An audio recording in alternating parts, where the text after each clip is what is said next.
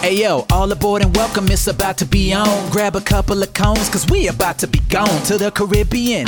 Seven days and eight nights, got the crew coming heavy, but we all packing light. Yeah, we always be booked, we got our drinks in the sky. From New York City to the USVI. Is that a full margarita, man? Finish it up, cause we about to run the beer like Forrest Gump. Finding pockets on the Lido, she ain't gotta be a 10, cause we did the things and we'll do them again. Tonight's the white party, but we blacking it out, cause we got the drink package and we're maxing it out. Everybody come on, I said sound that horn, cause we gotta get away to where the boat leaves from. Yeah. All aboard and welcome, ladies and gentlemen, to the Always Be Booked Cruisecast show coming to you not quite live from the K compound. Here we are, ladies and gentlemen. What is this life? What are we doing here? Does anybody know which way is up anymore? Do we know what day it is? Do we know what week it is? Yeah, I, I mean, I think it's 2020, right? I mean, imagine trying to come on here and do a cruise podcast, right? And there's no freaking cruising today. Just so you guys know, today I was driving around. I do not, I try to do what you're supposed to do. I try to listen to what they tell you to do. Social distance, you know, the hashtag is stay home. Stay home. Everywhere you look, stay home, quarantine, this, that. I saw an interesting, uh, by the way, interesting meme today. Somebody say, uh, somebody said it's not a quarantine. Quarantine is supposed to be something that keeps the sick people away from everybody else. But this is the reverse of that. Listen, no political statements here. I, just thought it was interesting. The quarantine is supposed to be what you're supposed to do to the sick people to quarantine them. We are under quarantine. And uh, well, we don't know. Nobody knows really knows what the numbers are as far as who has COVID nineteen, who doesn't. I guess you know, you know, there's a lot of different stuff that's coming out. I guess let's touch on it for a second. The numbers are still crazy. The uh, the reporting is listen, it's a mess out there. You know, I just encourage you. This is what I. This is my PSA for the day. Right. This is my PSA. Before you jump on something, before you jump on an article, before you start reporting and retweeting whatever it is, learn what the hell it is first. You know what I mean? Dig a little bit, or don't. But then don't post it. Don't repeat it. Don't you know? Die on the hill for these little sound bites that you're seeing. You know what I'm saying? There's a lot more involved than any of us know about. I'm at the point right now, you want my blanket statement. I know I talk about this on the Patreon a lot, but on the regular show, we don't. What I say is just kind of stay in your lane. And uh, when you want to say something and you want to put it out there, just make sure you have your talking points ready. Make sure, you know, all of our opinions on this are going to differ. I understand that. Some people are going to come with different point of views and perspectives based on their general core views on life and their ideology in general. I get that, but and I, and I, and I respect all of them. I'm just saying, come from a point of view where you've done a little bit of research before you start blurting out memes. You know what I mean? There's a lot of them out there, and they all sound cute and they all sound good. Every one of them sound cute and sound good. They're funny. They crack me up you know, or even the ones that, that make me think. You know what I mean? Some of them are just like thought provoking. They make me think, but not all of them uh, make sense. And a lot of them you look into a little bit. So right now, here's here's where we are. You know, it's it seems like a blame game. I can't believe what I watch sometimes, and I'm not going right side or left. I'm not calling a side. I'm not saying anything. I just can't believe the bickering that's going on based on whose fault it was it, who started it, who ended it, who uh, did, who who who started uh, this process first, who reacted too late because of this. Listen, man, this is unprecedented, and sometimes you do. I I am a firm believer in sifting through the debris and figuring out who was at fault. I am also a firm believer that now is not that time. What the hell is this life we are doing? We got to look out windows. I mean, it's just crazy how it used to be. Is, is anybody out there starting to flip out? I am remarkably for myself surprising myself on how well I'm keeping it together. I do have those moments though. You know what I'm saying? Like today I just went for it. I just, you know, I just I put the mask on, put the gloves on. I just got in the car and went for the drive. You know what I mean? I heard, and I'm looking on shipmate.com. Shipmate.com is that cruising uh, app on your phone where, you know, you can get price compare. You can, um, you know, look and see who's on your sailing. You can look at photos. You could ship track. And I did ship tracking. And I was like, you know, it says there's a ship down near Lake Worth I'm going to drive up and look at the damn ship because I haven't seen a cruise ship in far too long. Guess what? I'm home. The drive is over. I'm back inside. I washed my hands. I sat down. I put my feet up. I poured myself afternoon coffee because why not? And there was no damn cruise ship. I still have not seen the cruise ship. Said the Carnival. You look on ship shipmate right now. It says Carnival Sunshine or Sunrise is right off the coast of Lake Worth or Lantana or right somewhere in South Palm Beach or, or, or Central Palm Beach. Nothing. It's not there. What is this life? What is this life? You drive by Trader Joe's, whatever grocery store, you see people with masks lined up around the block, 10 feet away from each other, six feet, whatever. I don't have the freaking measuring stick. I don't have uh, a, it's just crazy to see. There's not a thing that would have prepared us for this. There's nothing. It's crazy. And you know what? There's still cruise ship. A cruise ship, we're going to talk about this in a little while. A cruise ship got back today. It was a world cruise. It got back to port today. It was supposed to be like a 126 day cruise or something on Costa. And uh, it was ended up being like 113, 112 day cruise or something like that. But yeah, man, could you imagine those people? Those people were on a cruise. No COVID confirmed cases on that cruise. Think about what we've gone through for the last month and a half. Those MFers, and I say that uh, in jest, uh, with a little bit of a sarcastic, playful, I guess, jealousy. They're on a freaking regular cruise. Just a regular cruise. They're lined up at the buffet. They're at the MDR. They're watching shows. They're taking in the rays on the Lido deck with music and entertainment, smiling, getting texts from back home. Do you realize we haven't seen sunlight in 14 days? Do you realize we haven't had human contact? It's crazy. This is unlike anything no would have, nobody would have been able to predict this. Can you imagine? I mean, what, what would you compare this to?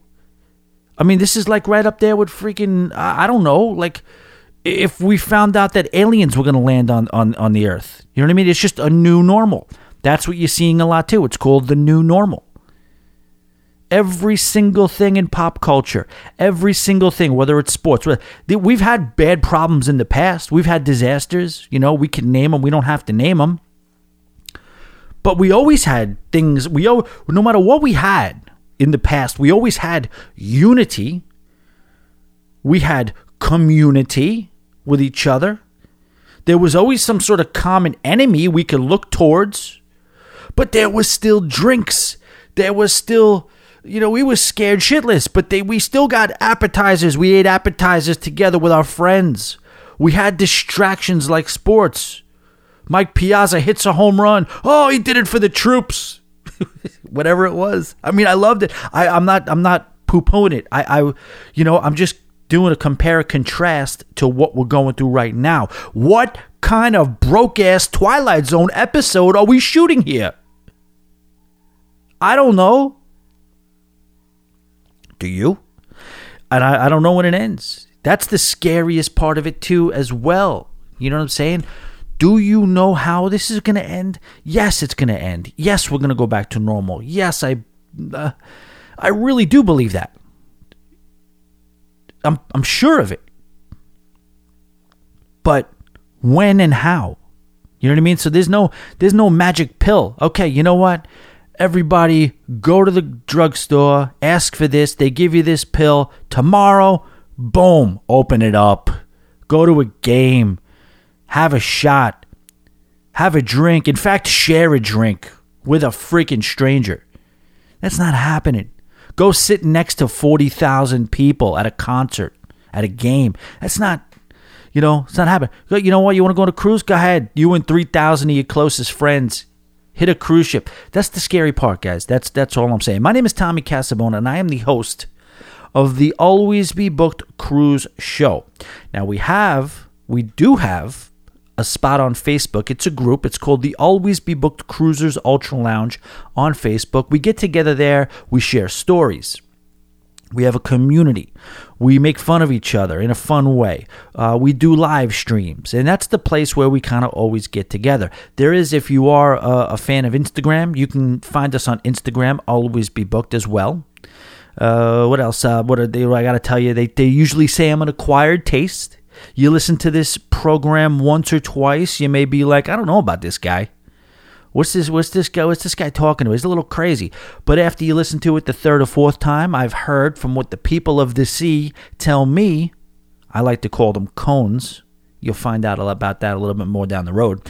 Uh, that they, that they they they like the show after a while and they become loyal. They email me. They sometimes come on cruises with us and things like that. They uh you know that's what it is. By the way, email Tommy at alwaysbebooked.com. Uh, there's a lot going on here, guys. By the way, also, last but not least, during these times, it is a little rough for everybody right now. So I do appreciate everybody who is what I call a super cone. And when you're a super cone, you have subscribed to me on my Patreon, P-A-T-R-E-O-N dot com slash always be booked. And there you get a show a day. We do 20 to 40, maybe sometimes 50 minutes on random topics. So it's a lot of times it's cruising, a lot of times it's not cruising. A lot of times we have random interviews with friends or people we've cruised with or influencers on on the show as well.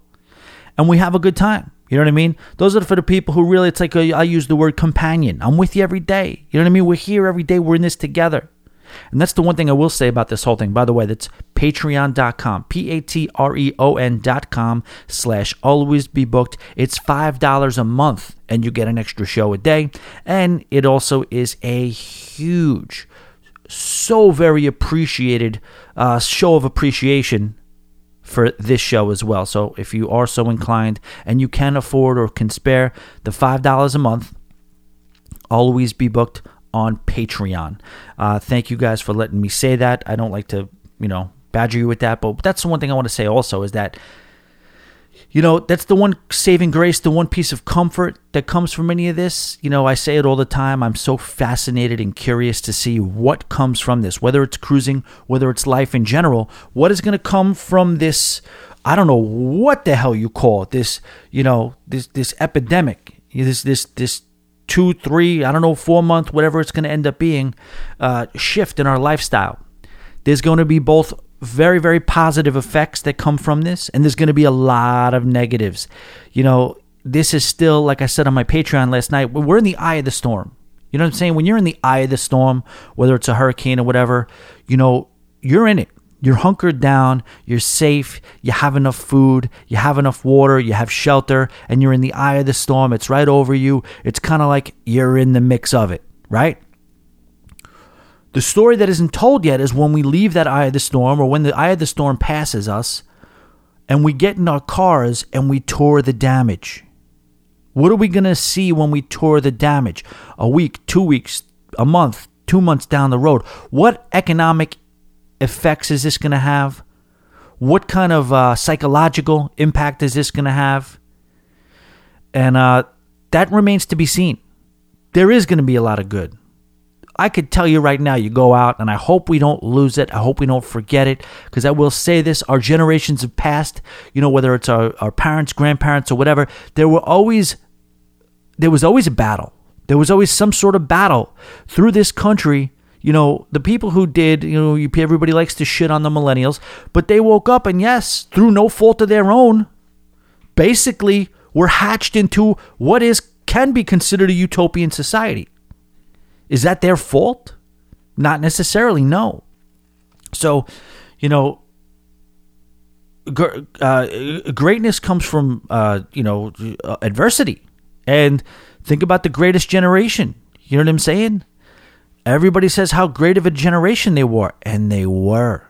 Why? Because what they had to face themselves with. They had to go. They had to. There was a. There was this.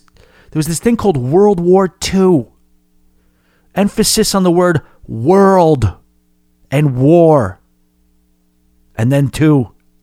the second one. It's not funny. I'm not making light of any of this stuff. I'm just saying, you know. And then I remember one time I was sitting with my um, uh, young. I was young, I think I was 17, and I was sitting with my 16 year old girlfriend in her house in East Rockaway in New York. And her father, uh, you know, he, he was an interesting character. He would come home and, you know, I won't get too detailed into that, but he was he was an eccentric guy.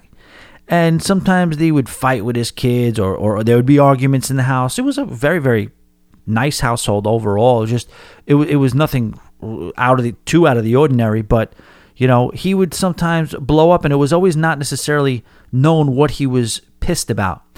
And then one time he pointed to her and they were fighting and would say, and he said something like, well, look at Tom, Tommy's not going anywhere. And I took that as like, who's this guy saying? I'm not going anywhere. Does that mean in life? Was it? And then she's like, who are you to say he's not? And then he looked, he's like, I'm not talking about that.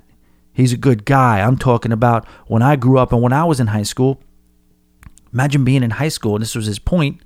You went through your whole four or five years of high school, whatever it was, middle school, whatever you want to call it, junior high. His generation, there was not much to like. You basically had war to look forward to. He was going to Vietnam. It was pretty much the draft was in place. People were dying every day. And you had that to look forward to while you're skating through high school, you know, without a clue, without a prayer in our age, in our era. And that was me then. I was 17 years old, junior or whatever in high school. And he's like, Tom's not going anywhere. Tommy's not going anywhere. He's. We were going. We were going to a, the other side of the world to possibly die in a war. Where the hell did I get? Where am I at right now? I'm going to try to land this plane quick. welcome to the show if you're a new listen- listener. But the point is, is that we haven't necessarily, as a generation after, you know, even even the wars that we had, whether it was the Gulf War or Afghanistan or anything like that, it wasn't any danger of us as a whole society having to get on a plane and go to another country and fight a war. We never really were faced with a lot. We, we didn't have to deal with a lot of adversity, is all my point is. You know what I mean? So I'm just saying, like, this is definite. It's a different type of adversity. It's a whole different brand of adversity, but it is adversity and nobody is safe from it. And we're all in it together. And We're all battling it together. So that's the saving grace. Where there's good things that are going to come out of this based on changes that are made in our daily life. There's bad things that are going to come out of this that we haven't thought about either, whether it's, you know, whatever psychologically that it's going to have. Again, we're in the eye of the storm. We haven't toured the damage yet. And uh, there is also the saving grace has to be we have to realize that we're all in this together. We're all dealing with it together. You know what I'm saying? So I, am saying a lot of this to put perspective on your cruises too, because you know I do look into these Facebook groups, and it, it, it it's my own too. I, I just don't necessarily at this point think that we really really should be in the phase where we're being pissed off about we can't go on a cruise. I think about it every every at least every other day, maybe every day sometimes. When am I going to be able to go back on a cruise? There's very very few things that I like more in this life than emerging from my bed on a cruise ship, stepping down, getting my run in, going to breakfast, getting showered up and then heading back out onto the Lido deck to order that first drink. You know what I mean? You could say that that is a uh, that that is important. You know what I mean? Uh, it's frivolous. No, it's not frivolous. It's it's it's real. It's important. It's almost like, you know, it is spiritual for me. Staring out into that ocean, and feeling that little list or that little, uh, you know, the little wave, the waves, that little reminder from the Atlantic Ocean or the Caribbean Sea, telling you that you think you're in control. You're in control of nothing, and that's not unlike what we're going through right now. We're in control of nothing. So if you're having a little bit of a struggle with this, if you're psychologically feeling this and feeling the pressure and feeling a little bit of uh, you know, uncertainty, understand you're not alone. You know, we talk about it every day. Like I said on the Patreon, uh, we go for uh, every week here. We we discuss it, and yeah, just understand that whatever is going through your mind, whatever you are thinking, whatever you think you you know you might be going through, you know, because this is this there's some real weight to this shit out here, guys. You're not doing it alone. Everybody's thinking it. Everybody's having a little trouble falling asleep at night. Everybody's ha- uh, thinking twice before they leave their house. Everybody misses their family and friends. Everybody's looking at the freaking Zoom Brady Bunch pictures and being like, what are we doing? Is this what we're resorted to? I just tried to talk over my aunt six times. Me and my aunt keep trying to talk at the same freaking time, five times in a row. That's why. That's why uh, Uncle Sal in the corner is just shutting the hell up because he's not going to try to talk over everybody. He's just going to wait it out. This is what we're reduced to: looking at a computer and pretending it's normal. How many freaking DJs and yoga instructors are going to be made from this? How many? How many chefs are going to come out? I mean, I'm an online chef now. Congratulations to me. I'm an online chef. All we could do is battle, guys. All we could do is try to make the most of it and do whatever we can.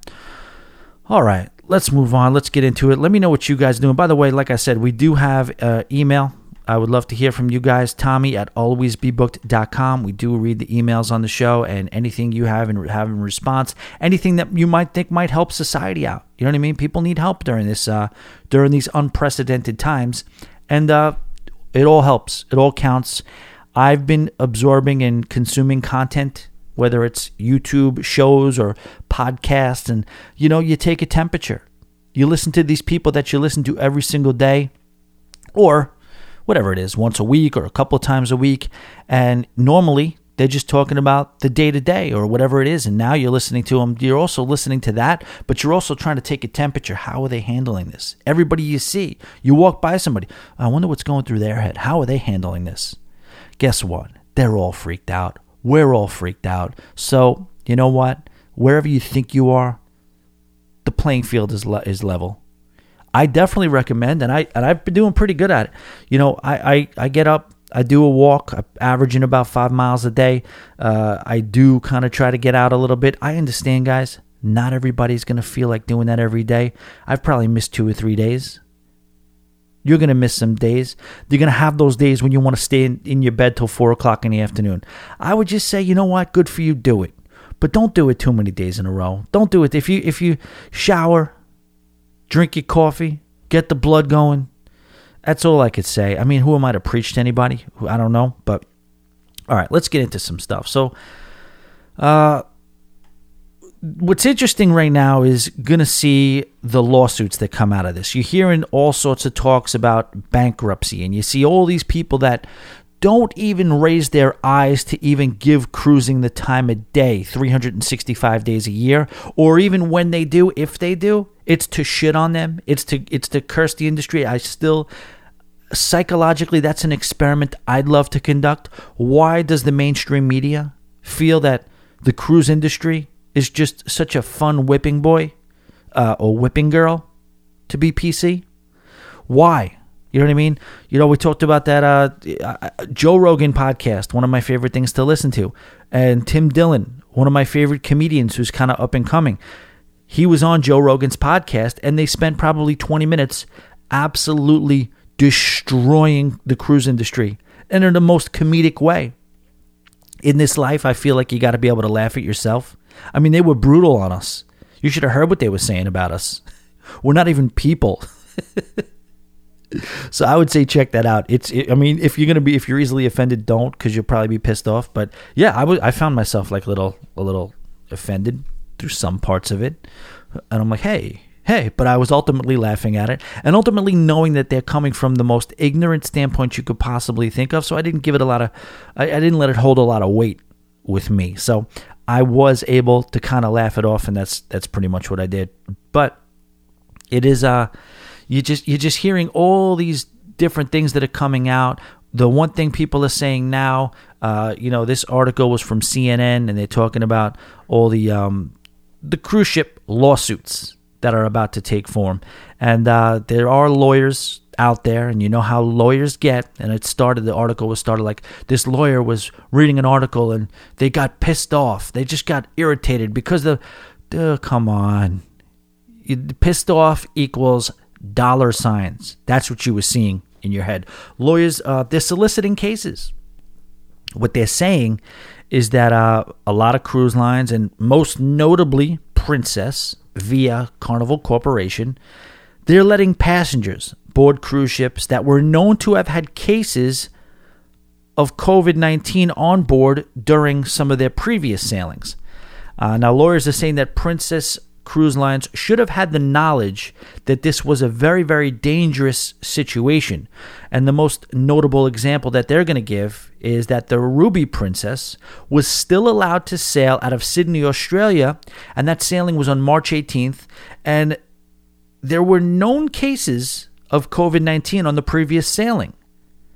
And the claims are going to be that Princess should have never sailed, or at least they should have warned their passengers before they got on board. And that's pretty much especially since they had to deal with a very rough situation on the Diamond Princess in February. Uh, you know, Princess is going to come forward with a statement. They're not going to go into a lot of detail during anything regarding litigation, but Princess Cruises has been this is their statement. Princess Cruises has been sensitive to the difficulties of the COVID-19 outbreak and what it's caused to our guests and crew. Our response throughout this process has focused on the well being for our guests and crew within the parameters dictated to us by the government agencies involved and that the evolving medical understanding and, and the evolving medical understanding of this new illness. Uh, man. So, as a result of these alleged instances of negligence, several lawsuits have been filed against Princess and many other cruise lines to boot. Costa is being sued. Celebrity is being sued, amongst others. And I'd probably, you don't know, I, I, mean, I would think you're probably going to hear about more, depending upon the success ratio or the traction they're gaining within those lawsuits. You'll probably continue to hear about more lawsuits and complaints being filed in the coming weeks and months. Most of these complaints are regarding either hiding information, basically the cover up, or not being equipped with the right supplies and materials to prevent slash I guess what contain this uh, this this disease. Um, what's going to happen going forward? What's going to be the result of these lawsuits? Now, you don't know. I think you don't ever know. When it comes to legality, it depends on so many moving parts. What are the hot topics of the day? What judge do you get? What type of jurors are on hand? But legal experts are saying that it could be an uphill battle to prove to any judge or any jury that the cruise lines, now here's a key word here, are responsible for this, and that their actions were, another key word, unreasonable under the set of circumstances that they were currently in. Uh, you know, we, we all know about the argument that goes back and forth regarding jurisdictions. Now, usually that argument in the past couple of months has been should they get a bailout? Well, what's the jurisdiction? Well, they're not technically U.S. ships, they're flagged in other uh, nations. So, why should they get a bailout? Oh, we know that argument. The argument there is because, well, the ships may be flagged in other countries, but these are still American countries who contribute heavily to the U.S. economy and the job market with all the shoreside jobs that they provide across the board. Uh, but that's not what we're talking about right now. We're talking about jurisdiction as it pertains to legality. Uh, this is coming into play from a legal standpoint. Two companies that the cruise lines do not have to report to are OSHA, the Occupational Safety and Health Act, and the uh, well, I should say two, I guess uh, you know, documentation law legality is OSHA Occupational Safety and Health in the Health Act or the ADA which is the Americans with Disabilities Act. You know, they don't necessarily have to comply to all the components uh, put forth by those two pieces of litigation. Uh, also, what's going to make it a little bit difficult for these people to, that are suing the cruise lines. Now, I said difficult. I didn't say impossible. I didn't say that it's not going to work out for them. I'm just saying these cruise contracts. I would love to know who actually reads the cruise contracts. I'm sure a lot of you do, but I'm sure a lot of you don't. And it's been said that these companies are very protective by maritime laws that were written decades ago and don't even really have uh, much much relevance today. You know, prime example being the Jones Act.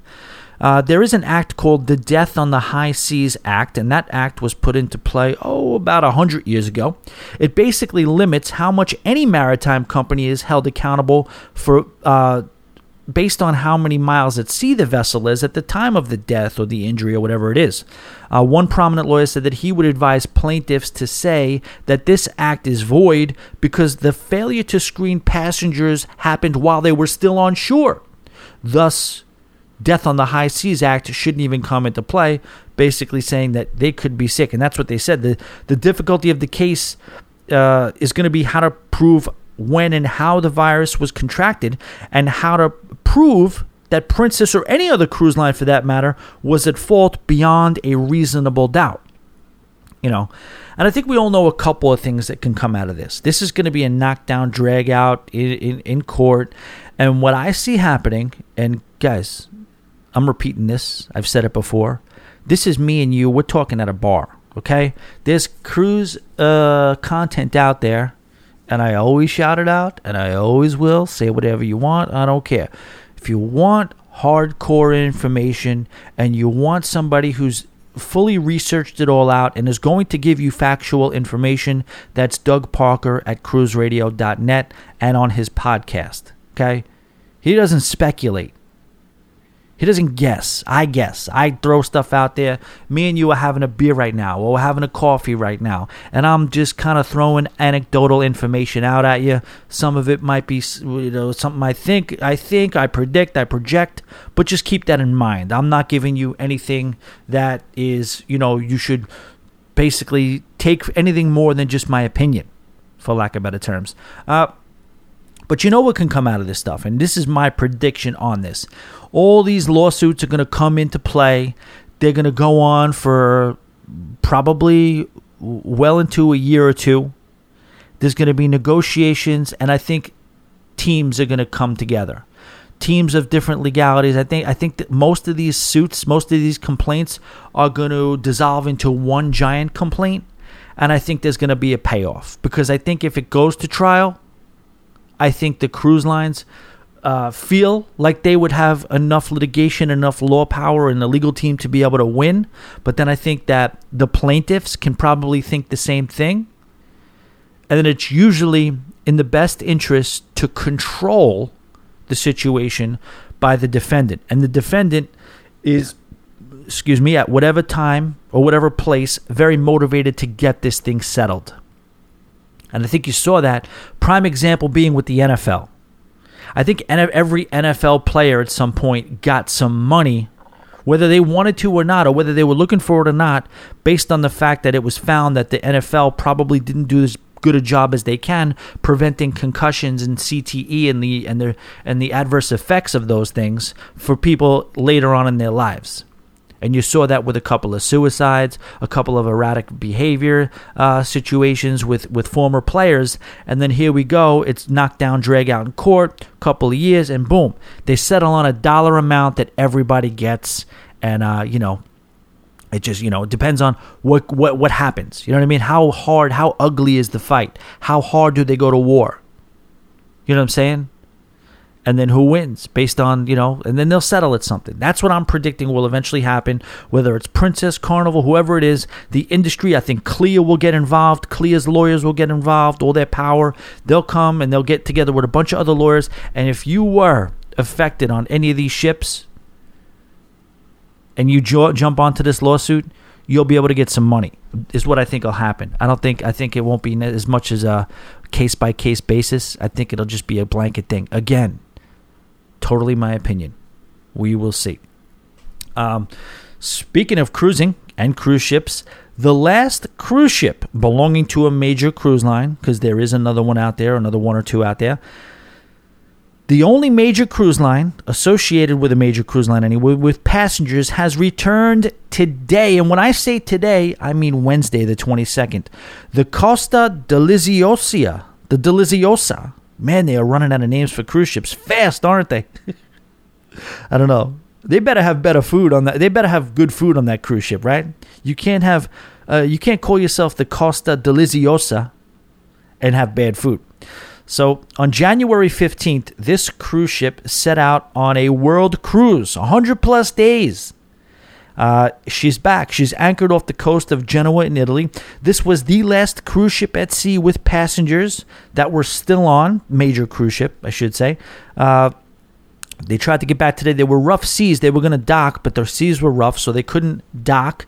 But about at one about 1:30 p.m. today, they anchored and shortly after began unloading passengers into Italy. There were 1,519 uh, passengers, there 1,519 passengers on board with 898 crew.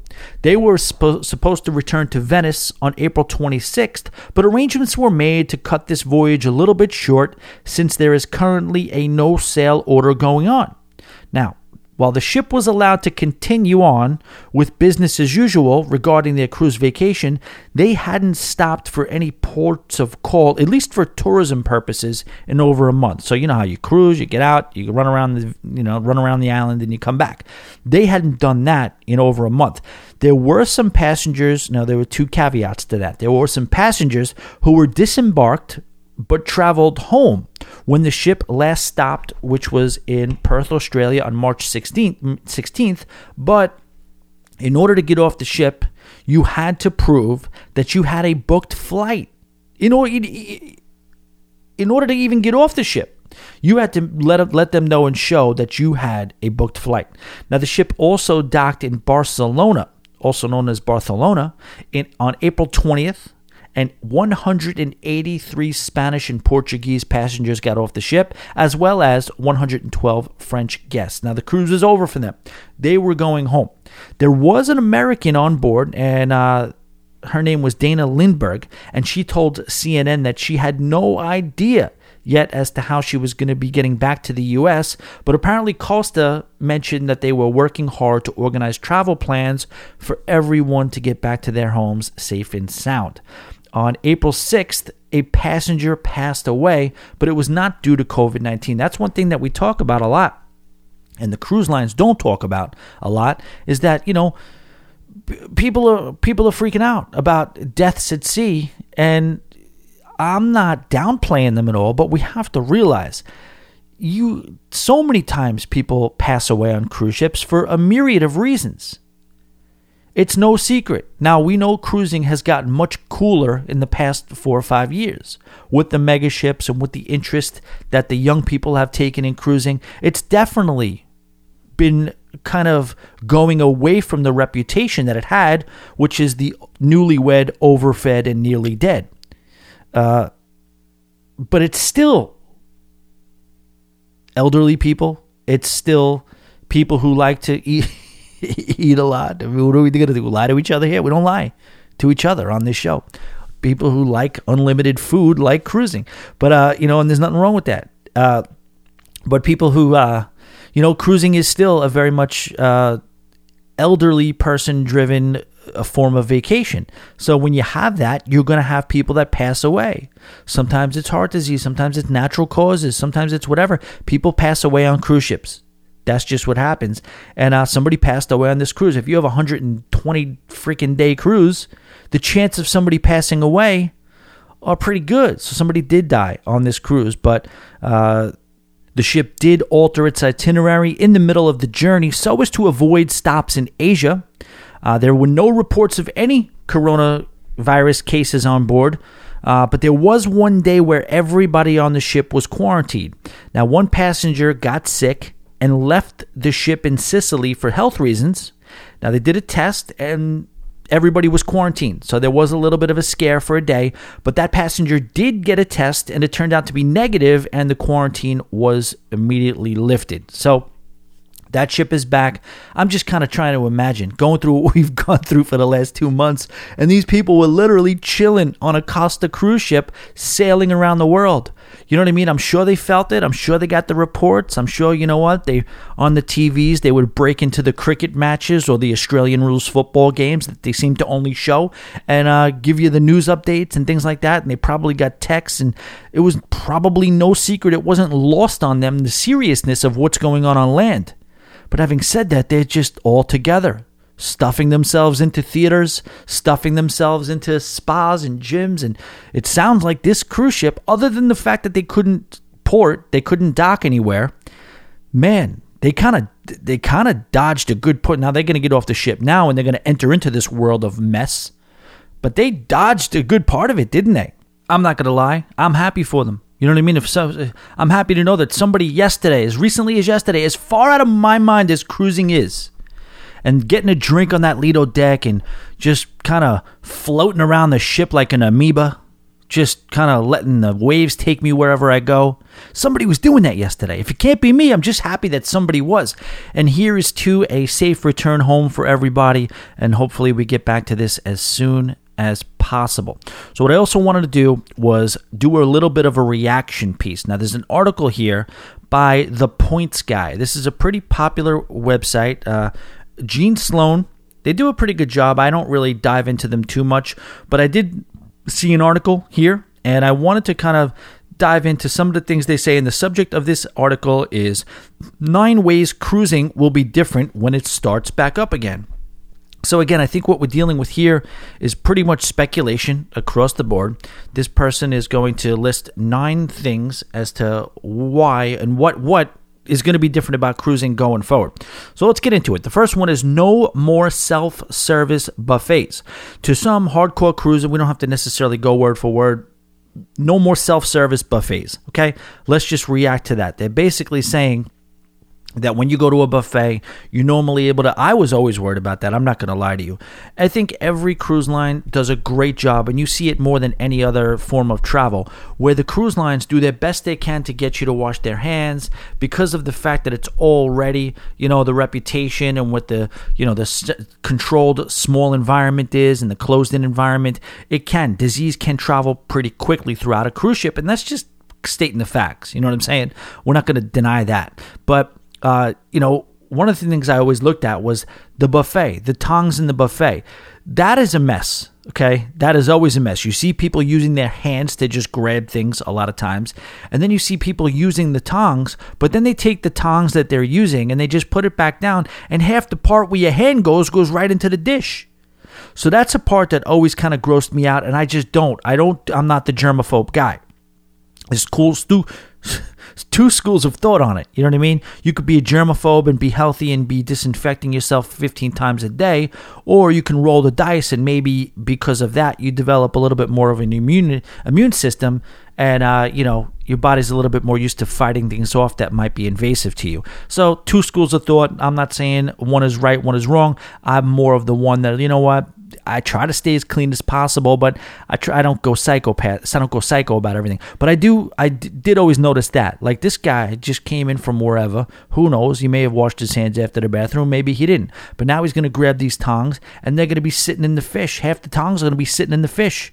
So I think that makes sense. That's a big one. Now it sucks for their payroll because now they're going to have to have people during the buffet hours to just stand there and hand you your food. And that's never good because, you know, we all go to the buffet and we all grab whatever we want. And we like the fact that we can skip around, move around. We don't have to have anybody helping us. We're independent when it comes to grabbing our chicken parmesan or we're grabbing our fruit salad or whatever we're grabbing.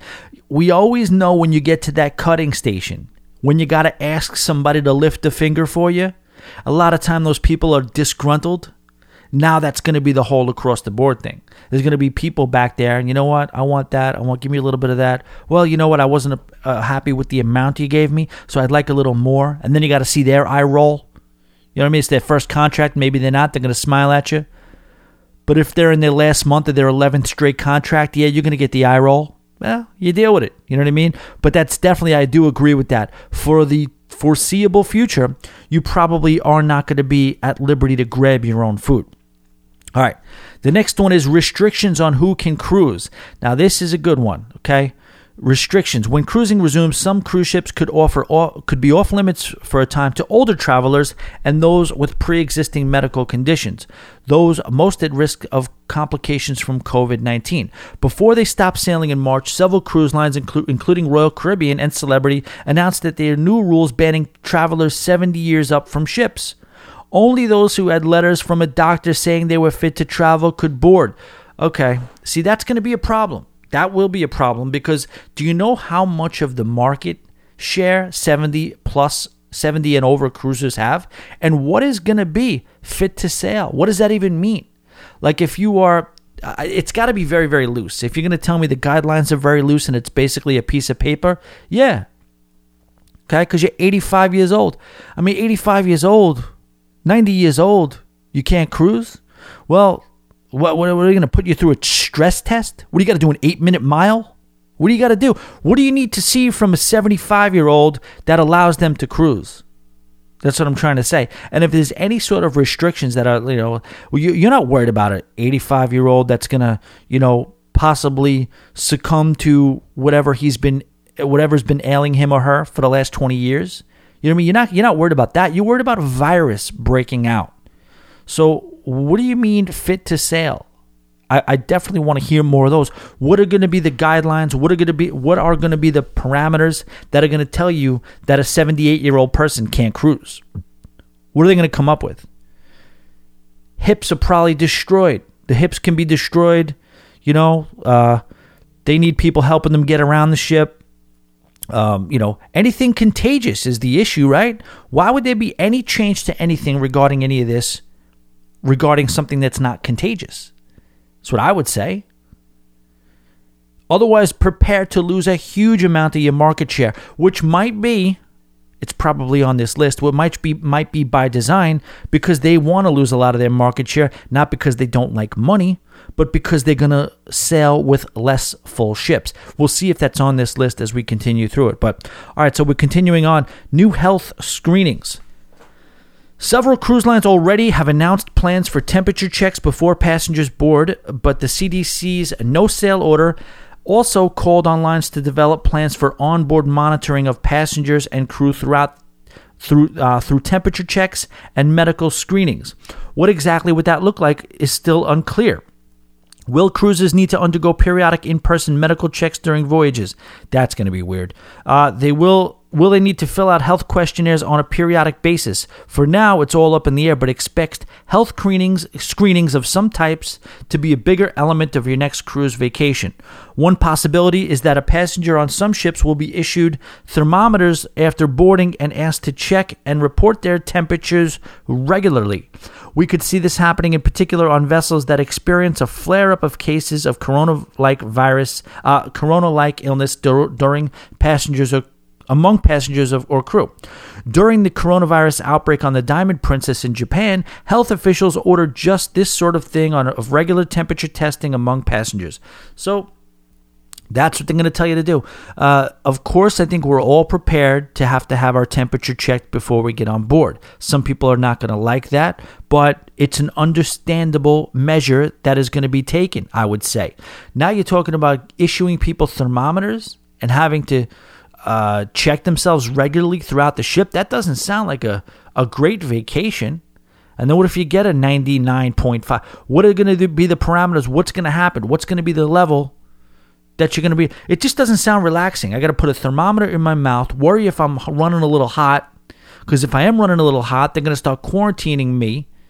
And you know what that's also going to do for the industry? People are going to turn up hot on these cruises. It's going to happen. And then what happens when you have two or three people turning up hot? That means they got to be quarantined. An announcement has to be made. But remember, we talked about it just a little while ago. There's litigation that's happening. They have to protect themselves going forward. If two or three people turn up hot, they don't do anything about it, they're exposed from litigation. So that's what's going to happen now. Now you're going to have to take temperatures throughout the cruise ship. Somebody's going to th- get a thermometer. Oh my gosh. You know what? Now the whole shock wave is going to be sent through the cruise ship. Are we going to even be allowed to dock again? Well, three people have a fever on your cruise. We're going to skip Grand Turk. Okay, now we're skipping Grand Turk. Now five people have a fever. We uh, we'll, we'll let you know. We can't dock back in Fort Lauderdale. We'll let you know when we can. I mean, that's going to freak everybody out. So I don't know. I'm not saying it's not the right thing to do, at least for some sort of an extended period of time. But that's going to be a problem if if they're telling you that everybody on the cruise ship is going to have to have a their own thermometer on them and at any given time can be asked to re- record and report their temperature. That could change things a lot change things a lot. I don't see that working out very well. Enhanced cleaning on board i think we're all in line with this one. That's just basically a list thing. You know what i mean? Being in the restaurant business i know how that goes. If uh, you do get cited with a couple of health violations, it's basically okay, what are you going to do to correct this? And you come up with a list. And yes, you work the list. Is it foolproof? The cruise ships that I see, that I've been on, are some of the cleanest, most, I mean, the crew does such a great job. They're cleaning things and then they're re cleaning things already. And despite that, sometimes an outbreak happens. So, what are they going to say? Extensive cleaning. Okay. Instead of cleaning this one area six times a day, now we're going to clean it 12 times a day. Maybe it'll help. I'm sure it will help. But it's just kind of more of the same that you've already been seeing. Um, there has been some different things. Uh, uh, let me see if they're listed here. Cruise line executives have already promised more robust cleaning on ships, and we expect to see a lot of changes in that area. Not that cruise lines haven't been on top of cleaning in the past, right? Uh, it's already common on ships to see crew regularly washing and disinfecting handrails, elevator buttons, gym equipment, other high touch surfaces on a frequent basis, often several times a day. Cruise lines in recent years have aggressively pushed customers to regularly wash hands and sanitize their hands during, uh, during their time on ships. Anyone who has been on a vessel lately knows that it's almost impossible to get into any dining area without either washing your hands or using it. Well, that's not true. You can get. They have the thing there. It, they, there's no penalty. That means what they're saying right here is not true. There's absolutely no penalty for not washing your hands or not using hand sanitizer. Now they're there. The hand washing sinks are there. The sanitizers are there. There are people with spray bottles asking you to get your hand. But if you choose not to, there is absolutely no repercussions for that. Maybe that will change. All right. I also heard things like they're going to increase the temperature in which a lot of in which a lot of the dishware and glassware is washed at. Uh, we're continuing on. Lower pricing. So far, we haven't seen crazy deals for cruises scheduled to depart later this year or in 2021, but the Cons- uh, the consensus amongst longtime industry watchers is that the deals are coming. Cruise lines are just waiting to see when they can resume service before kicking off heavy discounting. That makes sense. You don't want to make it look like it's a fire sale right now because you know what? You may not have to do that. There'll be plenty of time for cruise lines to start doing heavy discounting. There's no reason to be doing it now while you're not even allowed to sail. You know, it could work in the opposite way too. People who are hardcore cruisers may be so anxious to cruise that they're going to book. I'm kind of of that mindset right now. You know what I mean? I, I would, when, when I know we're allowed to go back to sea and I know we can, you know, I, I want to get something booked for mid, early to mid 2021, uh, I would say, you know what, I'm really, I really want to get back to cruising. I don't necessarily need the best deal in the world, so they may be able to get a good run of people who are going to pay. I'm not saying, I'm not saying overpriced cruises, but at least on the higher side of normal, maybe. Uh, less crowded ships. Yes, we were talking about that before. It seems almost unthinkable that cruise lines would run ships at least at less than full capacity, operating at 100% capacity or even more than 100% capacity, thanks to the filling of third and fourth berths in cabins des- designated for two, has been at the core of the industry's business model for as long as anyone can remember. But some sort of reduction in onboard crowds may be a requirement for cruise vessels to, and that will affect pricing. So if the CDC or CLIA or whatever the government is going to agree that these cruise ships have to sail at less capacity, I would expect pricing to not necessarily go down too much, right? It is not, you know, these cruise lines, these cruise lines are uh, billion dollar industries. We know that. But honestly, the economics of it it's volume driven. It's volume based. The profits are driven by volume. They're not the margins are not huge on what they're going to make off of you or off your friend or off of this or off of that. The the margins the profit is based on volume. Having so many ships out there having so many people at sea which is why they just said they try to sail at at least 100% or more capacity so if you're going to limit that and regulate that to being able to have to, you know, th- that volume goes away. So it's not even worth it for them to do that. So what they're going to do, maybe, possibly, is just rely on those hardcore cruisers, especially if they have to not cruise at full capacity. They're not going to be able to operate at a pro. They're not going to be able to turn a profit if they're going to cruise at half capacity. So if they do and if they're forced to cruise at half capacity, how could we expect the pricing to go down too much? Well, we'll see.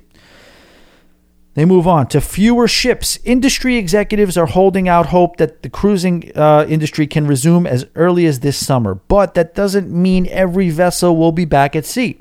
In a conference call with the media on Thursday, last Thursday, Carnival Corporation CEO Arnold Donald suggested that cruising could resume at different times in different places, with only some vessels coming back initially. I think that's written in stone right there. I think, you know, if you're looking for the entire industry to resume its schedule, on any particular day, I think you're out of your mind. I think what you'll see is a slow rollout of ships, and I agree with it. Ships based in China, for instance, could be among the first to resume departures. Yeah, because we know they're reporting their numbers, right? I don't know. They might be. China, I don't know. Are you cooking the books? Let us know. Tommy at alwaysbebooked.com. Let us know if you're uh, being honest about your numbers. If only, if only because China has started relaxing social distancing rules ahead of other countries. Uh, quote, because of that and that alone, it's possible that China could be one of the first markets where cruises cruises can be renewed, Arnold Donald said. Um, there are other issues, though, not the least of which is where the cruise is going to go. Carnival Corp is the parent company of Carnival Cruise Line, Princess Cruises, Holland America, and six more major cruise uh, brands. In his recent research note, uh, Instinet Cruise Curtis Instinet's Curtis I don't know what the hell this is. Never mind. But basically the point is is that there's going to be fewer ships out there. They're going to roll out itineraries based on, you know, where the quote unquote hot zones aren't uh, per se. And as zones get less hot, more likely that they'll be resuming cruising in those area in in those areas, and that's really all you can say. I can't knock that at all. That's going to be much more understandable than telling seventy year olds they got to run uh, the four by four relays before they uh, are allowed to get back on cruise ships. Um, shorter, closer to home itineraries. One thing that's likely to, to be different when cruises resume are itineraries. In response to a question from TPG on Thursday, was the points guy? Okay, that's the website. Uh, the Carnival Cruise uh, Corp's Donald suggested that the routings on the schedule for some of the company's ships could be revamped, at least for a few months. So if you could be booked, and that's in the cruise contract, you know what I'm saying? You are entitled to a cruise for seven days. If anybody, at any time, for any reason, under any circumstances that have the that have any power whatsoever, decide that that's not the route you're going to go anymore, that's not the route you're going to go anymore. You have zero saying that. And uh, this is probably going to be exercised here as well. In part, this will be because some ports on current itineraries simply won't open. In the near term, once we start sailing, it's going to be different because I doubt seriously all destinations will open simultaneously, Donald said. There'll be different protocols and regulations and so on and so forth uh, in one place versus another. Very, very interesting point. But it's also to counterpoint that these places, you know damn well, are so reliant on tourism dollars that that is a huge conundrum that they're going to have. I would love to hear your thoughts on that. Tommy at alwaysbebooked.com. What is going to be, you know, th- that's a lot of pressure for the world leaders in the Caribbean or wherever else, any of the cruise heavy industry places that rely so much on tourism, most notably cruising, that is a decision of a lifetime. They have to decide versus just like we are, uh, the economy, which is so vital to the survival of everybody, versus the immediate health threats that are out there. Do you let, you know what I mean? Because a lot of these Caribbean islands aren't getting blown away by the coronavirus. They're not getting hit in the mouth with it like we are on these mainland countries, right? Why would they want to risk that? All these people coming to their island. Why would they want to risk it? Because they need the money. I'm wondering how Grand Turk is surviving. I'm wondering how a place like Tortola, even St. Thomas, you know what I mean? St. Thomas is a ma- is, is a major city, major island, or whatever. You know, some of these places, I'm just wondering how they're, you know, Grand Cayman. You know how much money Grand Cayman has to be losing? Ocho Rios, Jamaica, these places are getting crushed by not having tourism dollars. But does that mean they just want to open up their ports to people who are ships that, from countries that might be affected? That's a very, very interesting concern, a very, very interesting decision that those the lawmakers of those countries are going to have to make. Uh, what else do we have here? Relaxed cancellation policies. We've seen that come into play already. You know what I'm saying? You know, this is going to be a fluid thing. Who's to say that a lot of the big concern is that this is going to come back? It's going to go away for the summer. And then it might, we're in danger of it coming back in the fall, right? That's what a lot of people are saying possibly could happen. And then if it does come back, at what level does it come back at? And then if you want to cancel, can you cancel?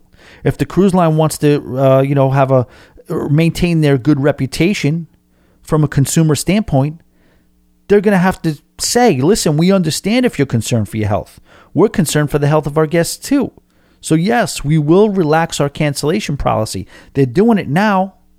But when this all this whole thing goes away, Will they continue to do it? And God forbid, if it does come back at any level, will they re go into the whole cruise with confidence thing and all those cute little names they're putting on their cancellation policies? I don't know. So that's what the you know that's what the the points guy has to say. And again, the writer of this article is Gene Sloan. I think it's a good article. I think I think they bring up a lot of good points. What points did they miss? Hit me up, Tommy at alwaysbebooked.com. Let me know what you think we could be looking at as far as changes in the industry. All right, let's get into your emails, ladies and gentlemen.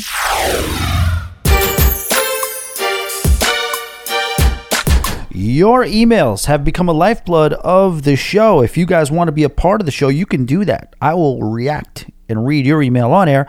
Tommy at alwaysbebooked.com. We like them all.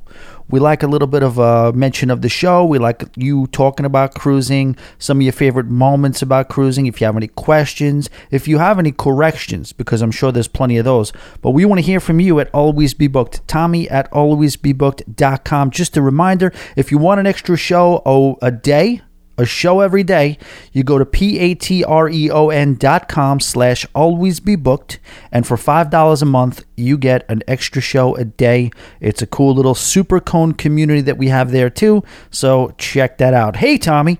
So I'm working, uh, so, oh, I'm sorry. I'm working on an MSC for November 21st, but come on. He's not booked, is what he's trying to say. I'm working on an MSC for November 2021, but come on. I had two cruises canceled due to the virus. The first was this April 2nd on Carnival Miracle, your first ship, out of San Francisco. Go Niners. That was canceled by Carnival. I like this email. I opted to take a future cruise credit and $300 on board credit. We will take a short replacement cruise sometime in the future, but we haven't booked yet. The second cruise was this summer on Ovation of the Seas to Alaska. My in-laws in-laws canceled early in the virus scare, and I believe Royal has canceled all 2020 summer Alaska sailings since. Uh, there is a plan to reschedule for 2021, but who knows? So I am unbooked. Boo. Juan. Juan, thank you for the email so much. And you guys might know Juan. Juan is a very, very long time listener of the show, a very, very valued contributor to the show, an appreciated contributor to the show. And he may most ring a bell for the person who has only called into the show and rapped the intro song and he did a great job. And he had a very unsuccessful attempt and campaign of getting you guys to try to turn in your version of the song. And if you want to do that, you still can. 323 Getaway is the phone number. And if you would like to, I know you got time on your hands right now. We all got time on our hands. So feel free to send in your version of the intro song wrapped. All aboard and welcome. It's about to be on. You know how it goes. Let me know. If you'd like to do that, just you know, Juan would love it, I bet. Juan was trying to do a call to arms. He wanted me to kind of patch them all together and let the listen. There's no way that could happen, Juan, because, I mean, really, who's going to stay on beat for that? Maybe if you played the beat in the background, maybe I could do it. Sound quality could be an issue too, but you did a tremendous job. And, uh, you know, normally, Juan, I would give you a hard time for not being booked. Name of the show is Always Be Booked. So that's if you're going to, you know, if there's one thing we don't want you to do is to not be booked. You're not booked. This you get a pass. These are crazy times. I am sorry about all the cancellations that you've been hit with, Juan. It's not fun. It's not a great time to be an avid cruiser, but I do believe this will pass. I know you and your family will cruise again. Uh, and it's what it- it's going to be what it's going to be. Yes, nobody's going to Alaska this summer, I don't believe. Another unprecedented announcement that was made that was that nobody's going to be cruising out of New York, I think through the end of the year. New York is not an option to cruise through the end of the year, which is out of control. Understandable, because because of how hot New York was as far as a hot zone, but it's um, it, it's the truth. It's going to happen. But one, I do appreciate the email. I appreciate all your emails and all your contributions to always be booked as a whole. Moving on. Yo, my name is RJ. I'm a longtime listener of the show, but it's my first time writing in. My wife and I love cruising and we love following all of the different cruise content online, from podcasts to YouTube shows. I must say though, out of all, yours might be my favorite. Well, might? Come on, let's let's take. I'm just kidding. Uh, that's a very nice compliment because there's a lot of great people out there doing this. I seem to mesh more with your personality and what you like to do on a cruise, as far as drink a lot and have a good time. Haha. I just want you to know that I appreciate everything you're doing. The only question I have is if you have any group cruises coming up. I think my wife and I might uh, would have fun hanging with you guys. We're a little younger, 25 and 20. I think I read this one already, didn't I? I might. Oh, jeez, I'm so sorry. RJ, if I just wasted everybody's time and I read that one already, I do apologize. But yes, it sounds familiar. I don't know how it snuck in there because I feel like I did it in the order of. Uh, that had to have jumped out of order for a second. But RJ, I really, really do appreciate your email. And yes, we would. Uh, it does sound like if you like to have yourself a couple of drinks and do the things, quote unquote, do the things. Yes, we would be in line with your type of cruising, and uh, you're more than welcome. The group cruise that we have coming up is on the uh, Carnival Magic on November seventh, and we are looking at a Norwegian freestyle cruise. Hopefully, a um, a ship driven a ship driven itinerary, which will uh, be on one of the Breakaway Plus class ships, ideally. But stay tuned for that. That should be between March and May. We will be finalizing that soon. Dear Tommy, I hope you're staying safe, sane, and supported during this shelter in place stance most of America is in at the moment. To keep some levity in these trying times, let's start out our very own Always Be Booked Cruising Hall of Fame. You can only induct three out of the 13 officially on this inaugural ballot. Candidates can only make the ballot three times before no longer being eligible. Here is my ballot for you to induct the first three inductees into the ABB Cruise Hall of Fame. Who goes in first? All right, so this is from DJ. DJ, and he ends it with, uh, okay, all right. so DJ put listed like 13 things here that he wants to and it's it, it's a it's an amalgamation of people things places uh, and he wants me to induct three people into the always be booked cruising hall of fame. Dj i absolutely love this idea and i think i am going to put it in place. Uh, it's hard though. You know what i mean? The last thing i want to do is be out here insulting people. And you know that people are going to get insulted. I wish i had some sort of a, a committee that I could blame it on when certain people or certain things don't make it. But you want to play this right now? I'll play this right now. I have not even looked at your list yet, but I see your list in front of me, and I will read off the whole list, and I will pick three of those things that have to be inducted. Now, I don't know if this is going to catch legs. I don't know if we're really going to have an Always Be Booked Hall of Fame. Maybe we will. But let's have some fun with this at least for today. He says Micky Arison, who is, you know, if you don't know, he is the uh, owner of Carnival Cruise Corporation. Topher the Dog. Doug Parker of Cruise Radio. The St. Thomas, oh, there's an excursion. Excursions can make this list too.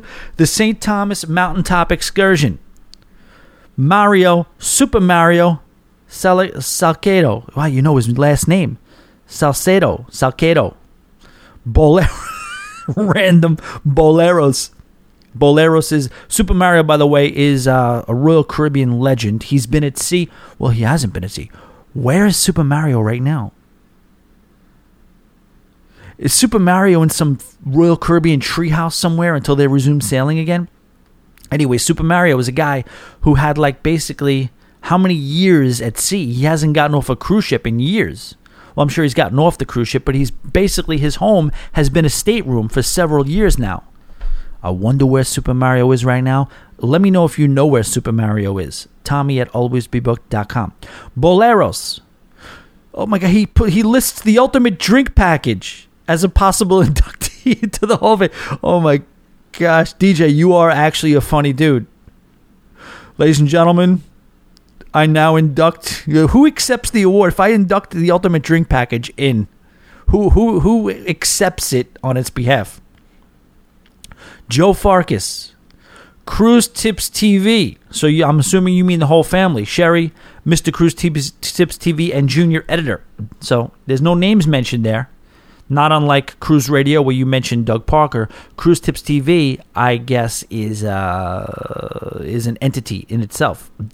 NCL's White Hot Party, which is now the Glow Party. Okay. Um, Chris's Stitch costume. this is beautiful.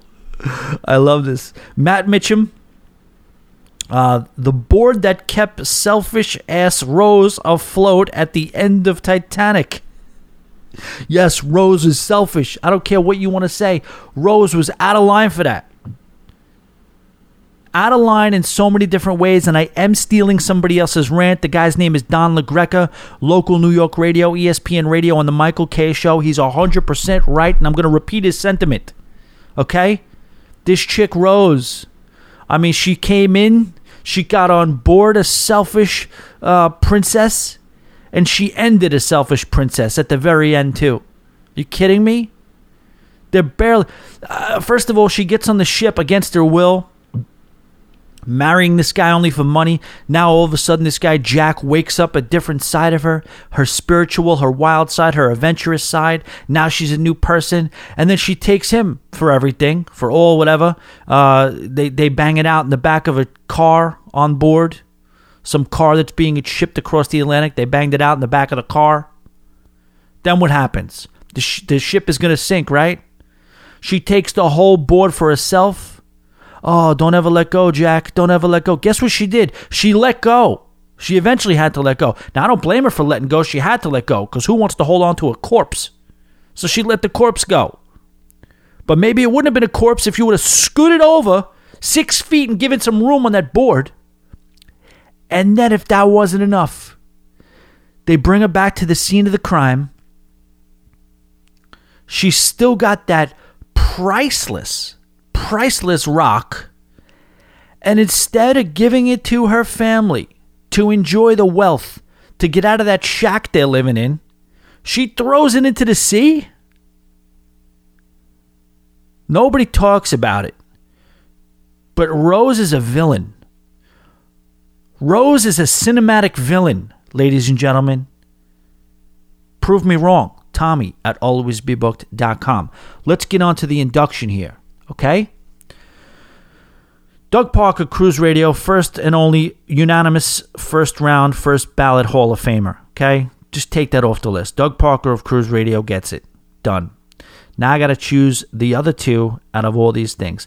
I'm going to stay away from the quirky, inanimate objects. Okay? I will do that. Uh, second inductee, I'm going to go with Cruise Tips TV. Cruise Tips TV has been around a good long time and they've been doing a, a great service to the industry as a whole, a great service to all of us, uh, you know, staunch, uh, avid cruisers. So I'm going to give it to Cruise Tips TV.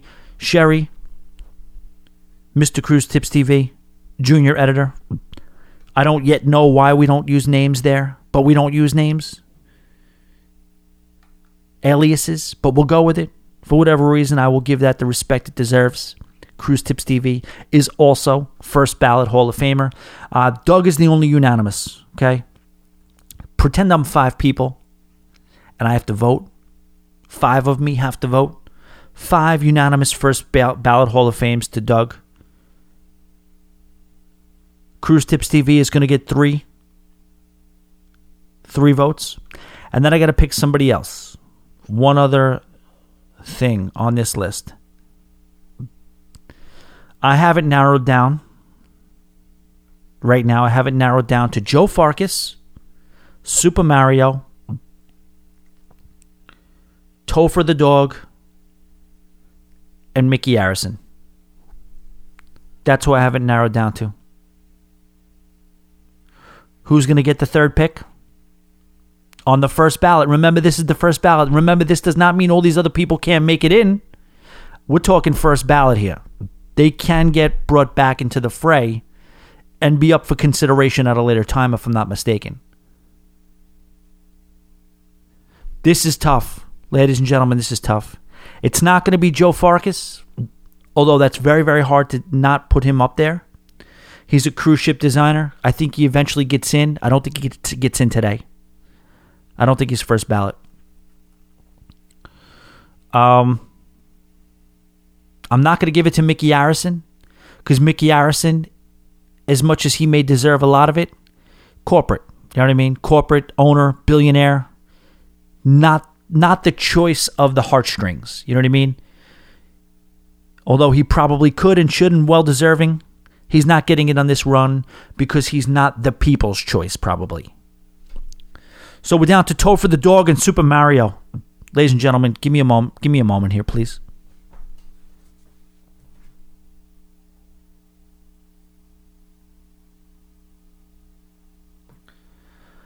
I am going to go this is tough. Topher the dog or Super Mario? I'm going Super Mario. Super Mario because he's a human being and he spends his time on cruise ships. Uh, Topher is a dog, a beloved dog, a dog that has, you know, worked his way into the lives of so many of us cruisers. Uh, and I'll also say that a lot of people will probably be mad because we live in a dog culture and uh, I have no problem with, with, with dogs. I have no problem with the canine species. But Topher probably doesn't know what a cruise ship is. I will say that. Super Mario has dedicated his life to cruising. So the first three inductees into the Always Be Booked Hall of Fame first ballot are Doug Parker from Cruise Radio, Cruise Tips TV, and Super Mario of Royal Caribbean. Congratulations to you guys. Uh, you can make statues out of all those people. You can't make statues out of um, the drink package. Matt Mitchum, you got here too listed. Matt Mitchum's too early in the game. You know what I mean? He's a sensation. He's a phenom. Uh, John Heald would have been a tougher call. If you would have put John Heald on there, I would have had a big decision to make. A very, very much more difficult decision to make because John Heald probably would go in over Super Mario. But you didn't put John Heald on this, so he's going to have to wait and maybe he'll make it his way onto another ballot. I am sorry for everybody. You know what I mean? I'm sorry for Matt Mitchum. I'm sorry, Chris, for your Stitch costume. And I am sorry for that board. The board has nothing to do with it. I have no problem with the board. But Rose, you are a cinematic villain. Period. End of story. Hey, Tommy, it's Todd. Todd Travels from Trivia. Uh, feel free to throw any questions my way regarding your project. If I don't have answers for you right away, I'll get them for you. I'm so close to I'm so close that I just have to walk about 400 feet from my building to the front door at the Riverwalk with a port uh, with a view of Port Miami. Thanks for hosting a great evening of fun, Todd. Todd is talking about a um, possible venture I'm looking into. And at that time, I think, Todd, I think you were talking about when I was thinking about looking for a location to host a uh, day zero nightly party before people cruise in South Florida. Obviously, we know this is the cruise capital of the world. So many people come in uh, to cruise that it would be a shame with me down here and me being sort of, if you want to use the word influencer with the cruise community, I would love to host a party every night at a, a participating bar or location. I have moved on and graduated to the possibility of just purchasing a bar. You know what I mean? With some help financially, I would definitely need some help, good amount of help, maybe uh, a lot of help. Uh, but investors across the board, if anybody um, would be interested in that sort of thing, I'm not talking to you guys. I'm talking about people who in my bar life, bar, you know, my my the people that I've come through in the years I've done business with, I've been asked all the time, when are you going to open a bar? Why don't you open a bar? Let me know when I have money I want to invest. Now, have I stayed in contact with a lot of those people through the years. Some of them, yes. Some of them, I haven't. We will see. Uh, with you know whatever resources I can come up with, with anybody else you know that I know from my bar restaurant past that does have disposable income and they'd like to invest too. I have decided to undertake the project of looking for a venue that I would possibly look to open up as a bar. And yes, it would be a regular bar most of the time, all the time. It would be bar, restaurant, food, entertainment, whatever, all that stuff, and just do the stuff that I've learned over the years to make successful operations out of pretty much anything that was put in front of me for the most part. I mean, you say, when I had 15, 16 projects, I've had a miss or two, you know what I mean? Where I can fully explain why those misses happened, and I could have uh, probably, you know, I was put there. You know what I'm saying? I was, I was, I was uh, given those opportunities. If you had asked me, would those opportunities would I have chosen to open locations under those circumstances during those times? I probably would not have, but you know, I was getting a salary to do so, so I did. But uh, I feel like you know when I have an eye, I have an eye for good projects. I have an eye for running a good operation. I know the ins and the outs of the business, and uh, based on the success that I've had, I I do know that we we would be successful and we will be successful. So I will be kind of sending a little bit of a package around to certain people that I've worked with in the past for the possibility of opening up an establishment. And yes, aside from being just a regular eating and drinking establishment, I absolutely would look to have it in a port area, an area where people fly into on day 0, the day before their cruise, and hopefully, you know, attach some aggressive specials and gear towards the cruising community in that regard. So that's where we're at with that. But I do appreciate the offer, Todd, and I definitely will be hitting you up. It's cool to know that you're right down there in Miami. And either way, we should definitely uh, kind of get together and at least talk about some things. And, you know, if nothing else, just have a drink and talk some ship. You know what I'm saying? Todd, thank you so much for the email. Good morning, Tommy. I am a recent supporter of the Patreon and have found your content helping me remember the happier days at sea until I can again as well get through the grind of working from home. Uh, a few questions for an episode. Uh, I am looking at doing a sailing on the Carnival Horizon to the ABC Islands and wondered if you had any suggestions of activities while in port. I can get a really good rate on the June 27th sailing, which happens to be also the first sailing back for Carnival. Jesus you are. Uh, I don't. Uh, let's let's move on. What you what do you think will be the vibe? Uh, the first sailing back. I personally expect things to be off the charts given the crew will be happy to be serving guests again, and the cruise director and staff will want to deliver an experience like never before. Additionally, I would think that these initial sailings will be mostly the die-hard cruisers. However, I also know there will be an adjustment period as everyone adjusts to the procedures and protocols. Would love to get your thoughts. Keep up the great work, Chris. Chris, here's my feeling on that. I think it's that. I do think there will be sailings that resume at that time. June 27th, I think we will be back to sea. But how do you know if that sailing is going to go? You know what I'm saying? How do we know if that Carnival Horizon sailing? Because I think we all agree that they're going to be coming back in a limited capacity. So I would be nervous about cruising on that date. I do agree with you. I think people would be looking forward to getting back into it. I think the cruise industry as a whole, the uh, staff, the crew on board will throw an ultimately good experience. I don't think you're going to have to worry too much. Yeah, there will be some missteps. If you are the sensitive type that, uh, you know, really likes to go up there and yelp and complain a lot, if you expect and demand the level of service that is uh, on a high level all the time and it really, really affects your. Va- I'm not knocking you.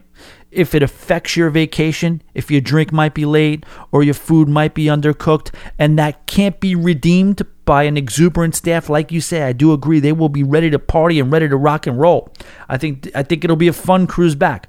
But yeah, if you demand uh, every step along the way be perfect, that might not be the sailing for you. It sounds like you're a pretty chill dude. So I think you would. I think in your instance, if the thing was fun, if it was a great cruise at a great price, and yeah, you know what, some of the things weren't 100% in line with they normally how they normally are, I think you probably would overlook some of those things.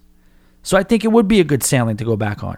As far as the ABC Islands, Curacao, I've been to a few times, and you know what? It's more like, what do you do in Curacao? The only thing I've ever done in Curacao, oh, actually, no, I walked around the city that that that cool little it's it's a lot of it is just markets it's money grabs but the bridge is really really cool that you get to go over the moving bridge.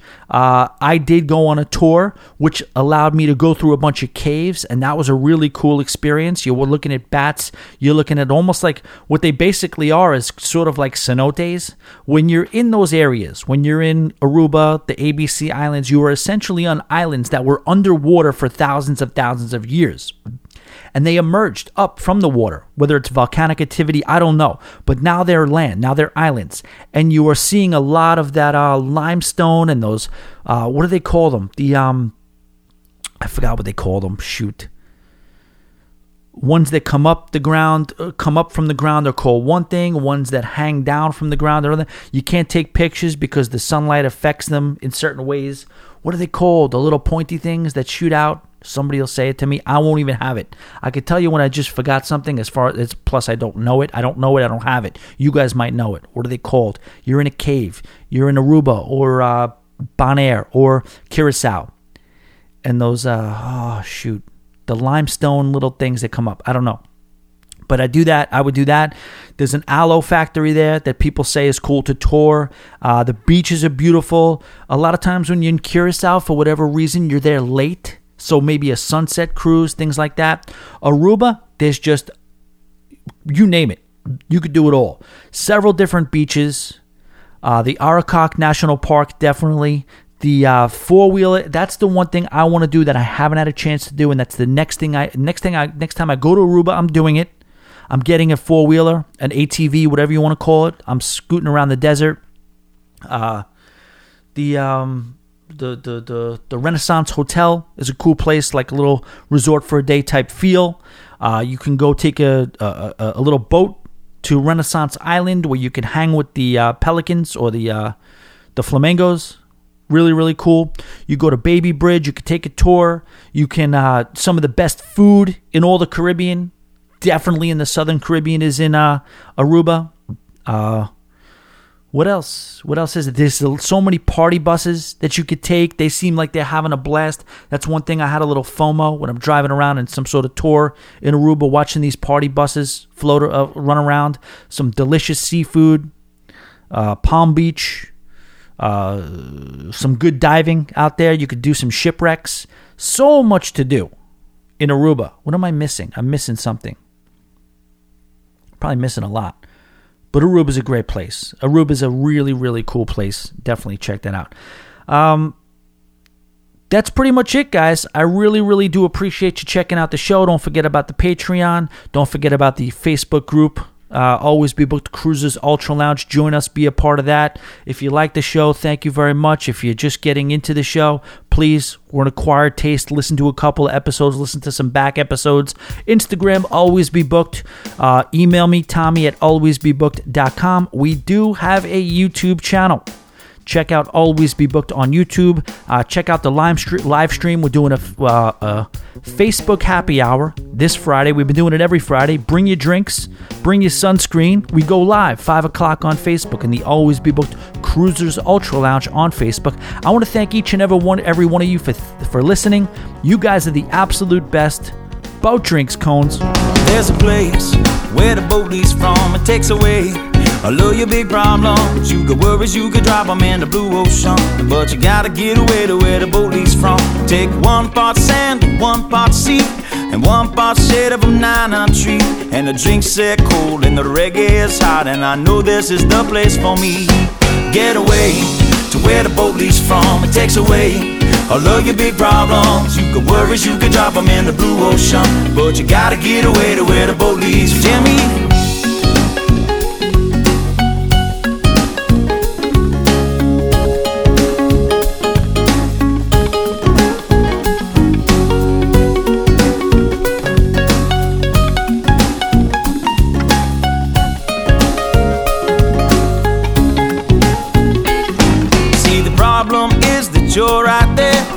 Perfectly good island somewhere where a ride that floats and don't grab your coat. You won't need it where we are going.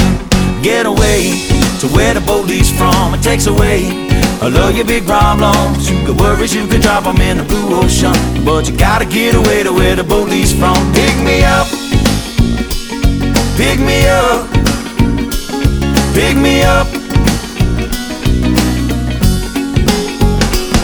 Put me down, Put me down, and when I fall on my stool, put me down. I'll just sleep there till morning comes round. With sunshine, ten ladies, and pina coladas, and Bob Marley songs that are playing. There's a song in my ear that I want you to hear. Soft tropical lips that are singing. Get away to where the boat leaves from. It takes away all of your big problems. You got worries, you can drop them in the blue ocean. But you gotta get away to where the boat leaves from. So get away to where the boat leaves from. It takes away all of your big problems. You got worries, you can drop them in the blue ocean. But you gotta get away to where the. So get away to where the boat leaves from. It takes away all of your big problems. You got worries, you can drop them in the blue ocean. But you gotta get away to where the boat leaves from.